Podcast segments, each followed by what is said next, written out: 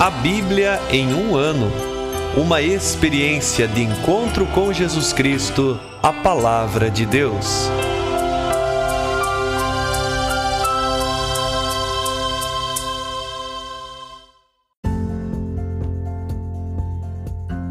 Olá, eu sou Alesiandro, seminarista da Diocese de Ponta Grossa, Paraná. Você está ouvindo o podcast A Bíblia em um ano Usando um plano de leitura cronológico, vamos ler a Bíblia inteira em 365 dias, descobrindo como a história da salvação se desdobra e se atualiza em nossas próprias vidas e na vida da Igreja. Estamos usando a Bíblia Católica com a tradução oficial da Conferência Nacional dos Bispos do Brasil. Você pode baixar o plano de leitura completo por meio de um link que você encontra na página do Instagram a em um ano ou do facebook.com barra seminariopg. Inscreva-se nesse podcast por meio da plataforma que preferir para receber as notificações diárias dos novos episódios.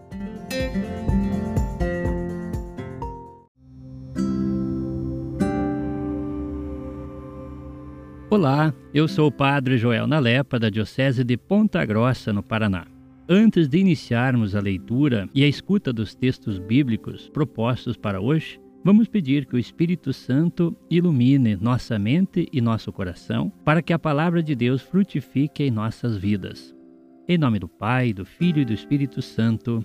Amém. Vindo Espírito Santo, enchei os corações dos vossos fiéis e acendei neles o fogo do vosso amor. Enviai o vosso Espírito, e tudo será criado, e renovareis a face da terra. Oremos. Ó Deus, que instruístes os corações dos vossos fiéis, com a luz do Espírito Santo, fazei que apreciemos retamente todas as coisas, segundo o mesmo Espírito, e gozemos sempre de Sua consolação. Por Cristo nosso Senhor. Amém.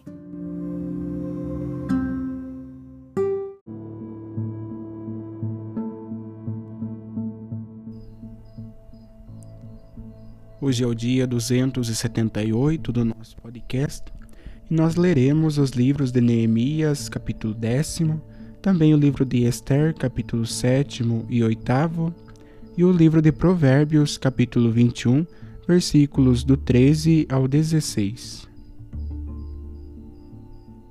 Neemias, capítulo 10 Por causa de tudo isso, nos comprometemos firmemente e por escrito e assinam o documento selado os nossos chefes, os nossos levitas e os nossos sacerdotes. Assinantes do documento: Neemias, filho de Acalias, e Sedecias, Saraías, Azarias e Jeremias, Fazur, Amarias e Melquias, Atus, Sebanias e Meluc, Arim, Meremot e Abdias, Daniel, Genton e Baruque, Mosolã, Abias e Miamim, Maazias, Pelgai e Semeias. São esses os sacerdotes. Os levitas, Josué, filho de Azanias, Benoi, dos filhos de Enadad, Cadmiel e seus irmãos Sequenias, Odias, Selita, Falaías e Anã, Micas, Roob e Azabias, Zacur, Serebias e Sebanias, Odias, Bani e Canane. Os chefes do povo, Faros, Faat Moabe e Elam, Zetu e Bani, Buni, Asgad e Bebai, Adonias, Beguai e Adim, Ater, Ezequias e Azur, Odias, Azum e Bezai, Aref, Anatot e Nebai, Megfias, Mozolan e Azir, Mesezebel, Sadoc e Gedua, Feutias, Anã e Anaías, Oséias, Ananias e Azub, Aloés, Falea e Sobec, Reum, Azabnã e Maazias, Aías, Anã e Anã, Meluc, Arim e Baana o restante do povo, dos sacerdotes, levitas, porteiros, cantores, oblatos e todos os que evitaram o contato dos povos das terras, a fim de se conformar com a lei de Deus, eles com as mulheres, os filhos, as filhas, enfim, todos quantos eram capazes de compreender. Unem-se a seus irmãos, os nobres, comprometendo-se solenemente, com juramento, a caminhar na lei de Deus dada por meio de Moisés, o servo de Deus, e a guardar e pôr em prática todos os mandamentos do Senhor, nosso soberano, bem como seus julgamentos e preceitos. Em particular, não daremos nossas filhas aos povos da terra, nem tomaremos suas filhas para nossos filhos. Se os povos da terra trouxerem mercadorias ou cereais para vendê-los em dia de sábado, deles nada compraremos, em sábado ou em dia santo. No sétimo ano, renunciaremos ao rendimento, inclusive de qualquer dívida. Assumimos a obrigação de contribuir cada ano com um terço de ciclo para o serviço na casa de nosso Deus, para os pães de apresentação, para os sacrifícios perpétuos e os holocaustos perpétuos, nos sábados e nas luas novas para as solenidades e as coisas consagradas, para os sacrifícios de expiação dos pecados de Israel e para qualquer outro serviço na casa de nosso Deus. Sorteamos entre os sacerdotes, levitas e o povo quanto ao fornecimento da lenha que deve ser levada à casa de nosso Deus, por parte de cada clã, em data marcada, de ano em ano, para ser queimada sobre o altar do Senhor nosso Deus, como está escrito na lei. Comprometemo-nos também a levar cada ano à casa do Senhor as primícias de nossa terra e os primeiros frutos de qualquer árvore, bem como os primogênitos de nossos filhos e de nossos rebanhos, como está escrito na lei. Levaremos à casa de nosso Deus aos sacerdotes que nela exercem o ofício as primeiras crias de bois, ovelhas e cabritos. Igualmente levaremos aos sacerdotes, nas dependências da casa de nosso Deus, as primícias de nossa massa de pão, das ofertas alçadas e do produto de cada árvore, do vinho e do azeite, e daremos o dízimo das plantações aos levitas. Os levitas recolherão os dízimos em todas as cidades onde temos lavoura. O sacerdote Aaronita acompanhará os levitas na arrecadação dos dízimos dos levitas, e os levitas levarão o dízimo do dízimo à casa de nosso Deus, ao armazém do tesouro. Os israelitas e os levitas levarão para as celas do tesouro as contribuições em cereais vinho novo e azeite. E lá se encontram os utensílios que os sacerdotes em serviço, os porteiros e os cantores utilizam no santuário. Nunca nos descuidaremos da casa de nosso Deus.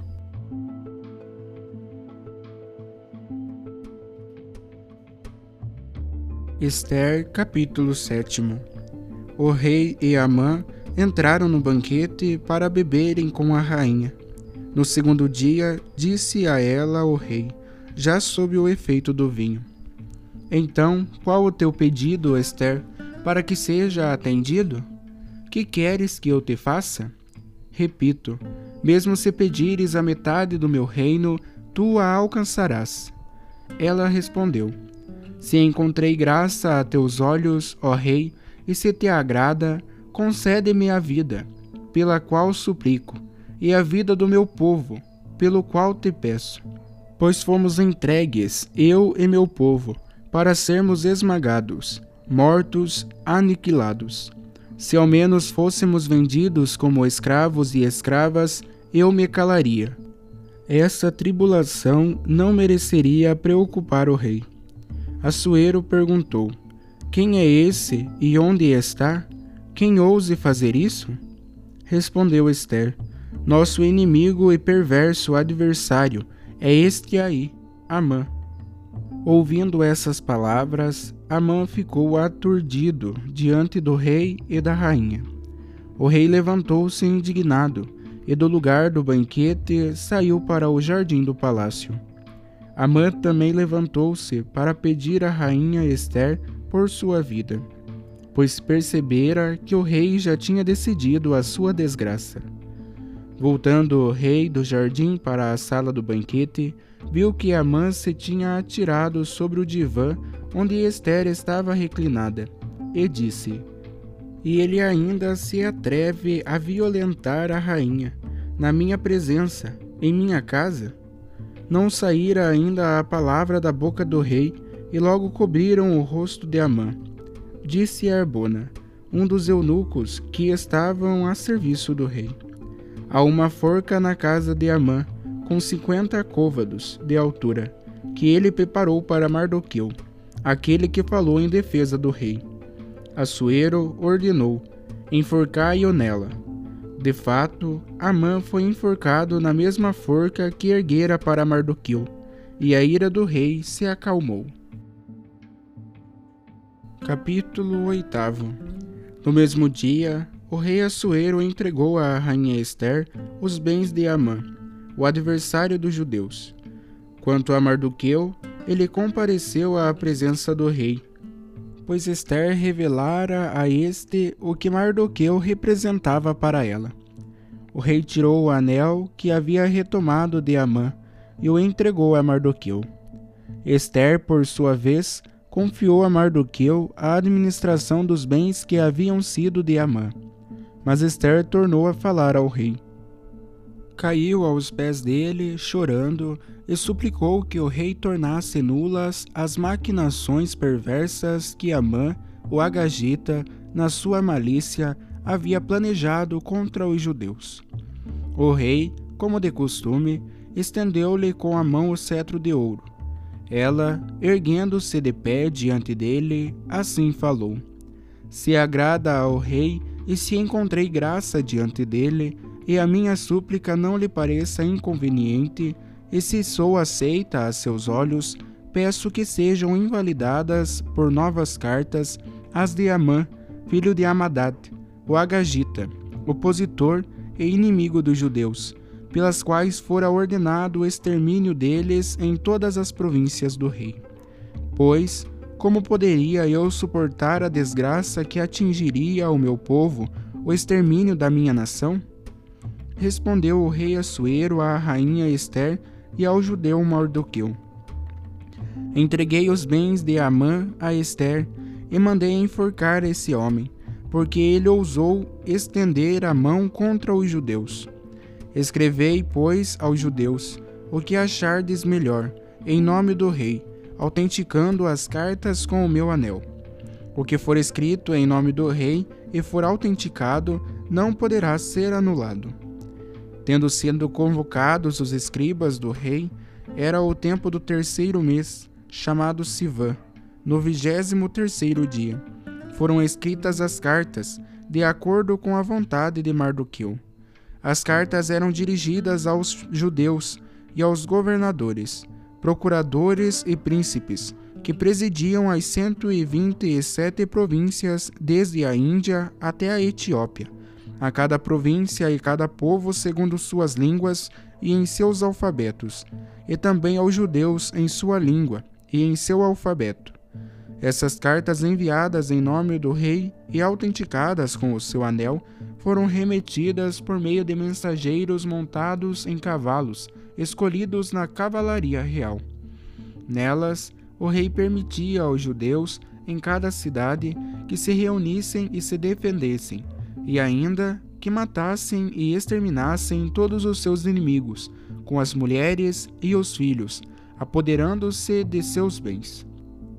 Para todas as províncias foi marcado o dia da vingança, a saber, o dia 13 do duodécimo mês, o mês de Adar. Eis a maneira como ele mandou servir-se de suas leis em todas as cidades ser ajudados por elas e dispor dos seus inimigos e adversários como quisessem, no mesmo dia. Isto em todo o reino de Artaxerxes, no dia 14 do duodécimo mês, o mês de Adar. Este é o teor da carta. O grande rei Artaxerxes, aos governadores das 127 províncias, desde a Índia até a Etiópia, e a todos os que obedecem à nossa autoridade. Saudações. Muitos, para sua soberba, têm abusado da excessiva bondade dos príncipes e da honra que lhes foi conferida. E não só procuram oprimir os que são obedientes aos reis, mas ainda, não sabendo usufruir da glória que lhes foi dada, tramam ciladas contra os seus benfeitores. E não contentes em suprimir a gratidão das pessoas, ainda excitados pela vanglória dos que não têm nenhuma experiência do bem, julgam poder escapar à sentença do próprio Deus, que tudo julga e odeia o mal. Frequentemente também, muitos que foram constituídos em autoridade por conselho de amigos aos quais tinham sido confiados encargos, tornaram-se participantes do derramamento de sangue inocente e foram implicados em calamidades irremediáveis. Isto porque esses amigos iludiam a sincera benignidade dos príncipes com artifícios perversos e enganosos. Esse fato se comprova não só com casos antigos, mas por aqueles fatos que acontecem no presente, diante dos que os contemplam, e que foram perpetrados pela maldade dos que indignamente exercem o poder. Por isso, é preciso daqui para a frente tomar providências para a paz de todas as províncias. Se mandarmos coisas diversas, discerniremos sempre com a mais benévola atenção aquelas que caem sob os olhos. Pois Amã, filho do macedônio Amalat, homem estranho ao sangue, persa e muito distante da nossa bondade, foi por nós acolhido como hóspede, e recebeu em si mesmo tanta benevolência, que aliás demonstramos para com qualquer nação, que chegou a ser publicamente chamado de nosso Pai, e foi reverenciado por todos como o segundo depois do rei. Ele, no entanto, deixou-se levar por tão grande impulso de arrogância, tentar privar-nos do reino e até da vida, pois, recorrendo a falsos e sutis artifícios, chegou também a tramar a morte de nosso Salvador e perene benfeitor Mardoqueu, e da irrepreensível consorte do nosso reino, Esther, com todo o seu povo. Isto ele tramava para que, estando mortos os judeus, nós ficássemos isolados, passando então o reino dos persas para os macedônios. Nós, porém, constatamos que os judeus, destinados à morte por esse pior dos mortais, não têm qualquer culpa. Ao contrário, observando leis justíssimas, eles procedem como filhos do Deus Altíssimo, máximo e sempre vivo, por cuja bondade o reino foi da melhor forma conduzido por nós como também por nossos predecessores. Fareis bem, portanto, não atendendo às cartas que Amã, filho de Amadat, vos dirigiu. Pelo seu crime, que tramou com toda a sua família, ele foi enforcado ante as portas desta cidade de Susa. Deus, que governa todas as coisas, depressa lhe deu o que merecia. Uma cópia deste adito, que agora vos enviamos, seja publicado em todas as cidades, para que os judeus tenham a liberdade de observar suas leis. Deveis auxiliá-los para que eles, no dia 14 do duodécimo mês, o mês de Adar, possam defender-se contra os que os atacarem, no tempo da tribulação. Pois esse dia, destinado para o extermínio da raça escolhida, o Deus Todo-Poderoso converteu-o em dia de alegria para eles. Por isso, também vós considerai esse dia como especial entre os vossos dias festivos, e celebrai-o com toda a alegria. E isto para que agora e no futuro, para nós e para os partidários dos persas, ele seja memória de salvação, enquanto para aqueles que nos tramaram, o mal seja memória de perdição. Quanto à cidade ou província que não quiser participar desta solenidade, que pereça pela espada e pelo fogo. e de tal modo seja destruída, que não só para os seres humanos seja inabitável, mas até para as feras e os pássaros se torne para sempre abominável. Passai bem. Uma cópia da carta em forma de lei devia ser promulgada em todas as províncias, para que se tornasse público a todos os povos que os judeus estariam preparados para naquele dia se vingarem dos seus inimigos. Então partiram mensageiros velozes, levando as notícias, e o decreto do rei foi promulgado em Susa. Entretanto, Mardoqueu, ao sair do palácio e da presença do rei, brilhava com as vestes reais, de cor violeta e branca, com uma grande coroa de ouro na cabeça, e com um manto de seda e púrpura Toda a cidade saltava de alegria. Para os judeus, parecia ter se levantado um novo dia, de gozo, honra e exultação. Em todos os povos, cidades e províncias, onde quer que as ordens do rei chegassem, os judeus exultavam e promoviam banquetes, comidas e festas. A tal ponto que muitos de outras nações e crenças aderiam à religião e aos ritos deles, pelo grande temor que o nome judeu agora inspirava.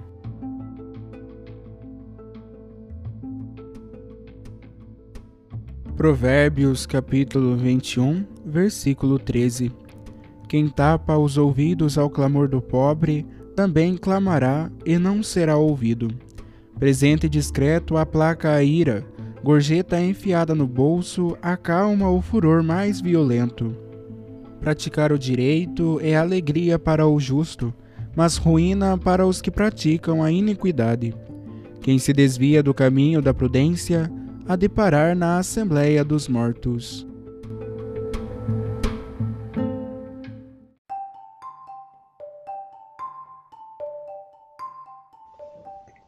Olá! Sou Lúcia Maria Coimbra, sou leiga e pertenço à Diocese de Ponta Grossa, Paraná. A leitura nos lembra hoje que, após a experiência de assumir suas fragilidades e limitações humanas e de reconhecer o quanto Deus é misericordioso, clemente, cheio de compaixão, cabe a cada um apropriar-se do compromisso de observar a lei e, principalmente, não descuidar da casa de nosso Deus. Naturalmente, estão falando da casa física, templo, que precisa de um cuidado com a manutenção, com os suprimentos e as ofertas das primícias produzidas a cada ano.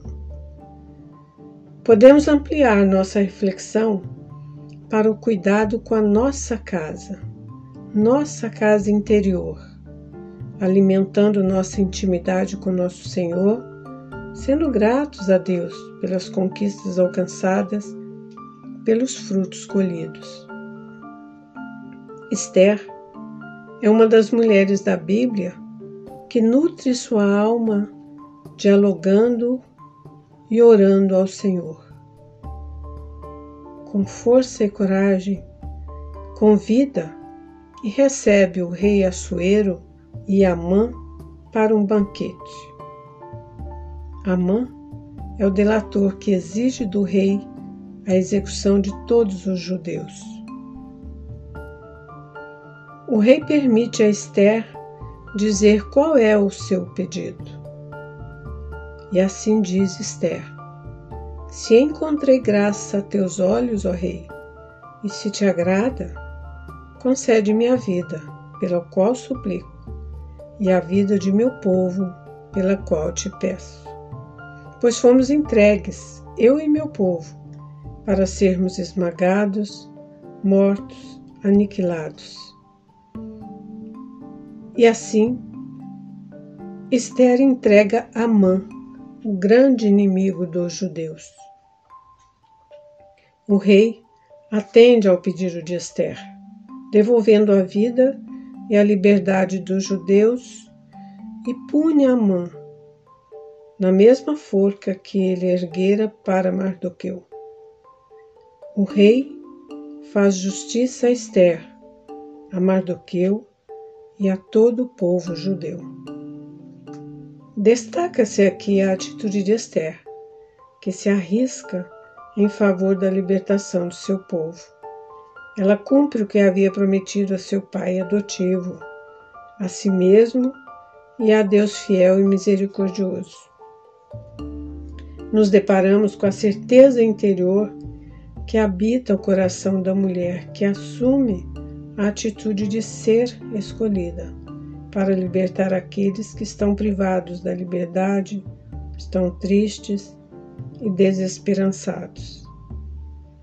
Esther é essa mulher que ora, confia e segue agindo conforme seu coração inspira. Esther confia naquilo que o Senhor fala a seu coração. Esther abre os ouvidos e seu coração ao sofrimento de seu povo. Devolve a alegria aos justos. Segue o caminho da prudência, conforme Provérbios. Que Deus conceda a todos os homens e mulheres um coração aberto e generoso para aliviar o sofrimento do outro, nosso irmão, nossa irmã.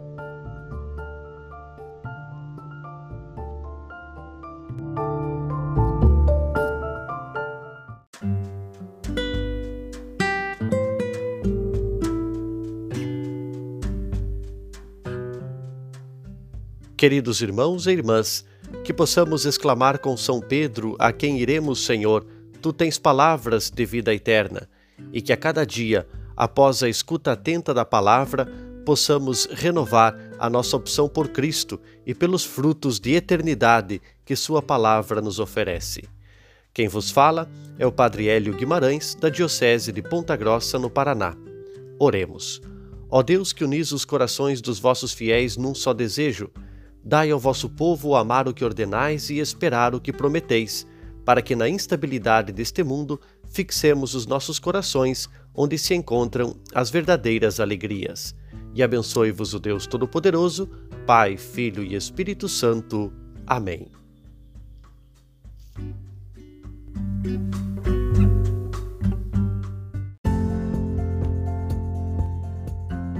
Você acaba de ouvir mais um episódio do podcast A Bíblia em um Ano.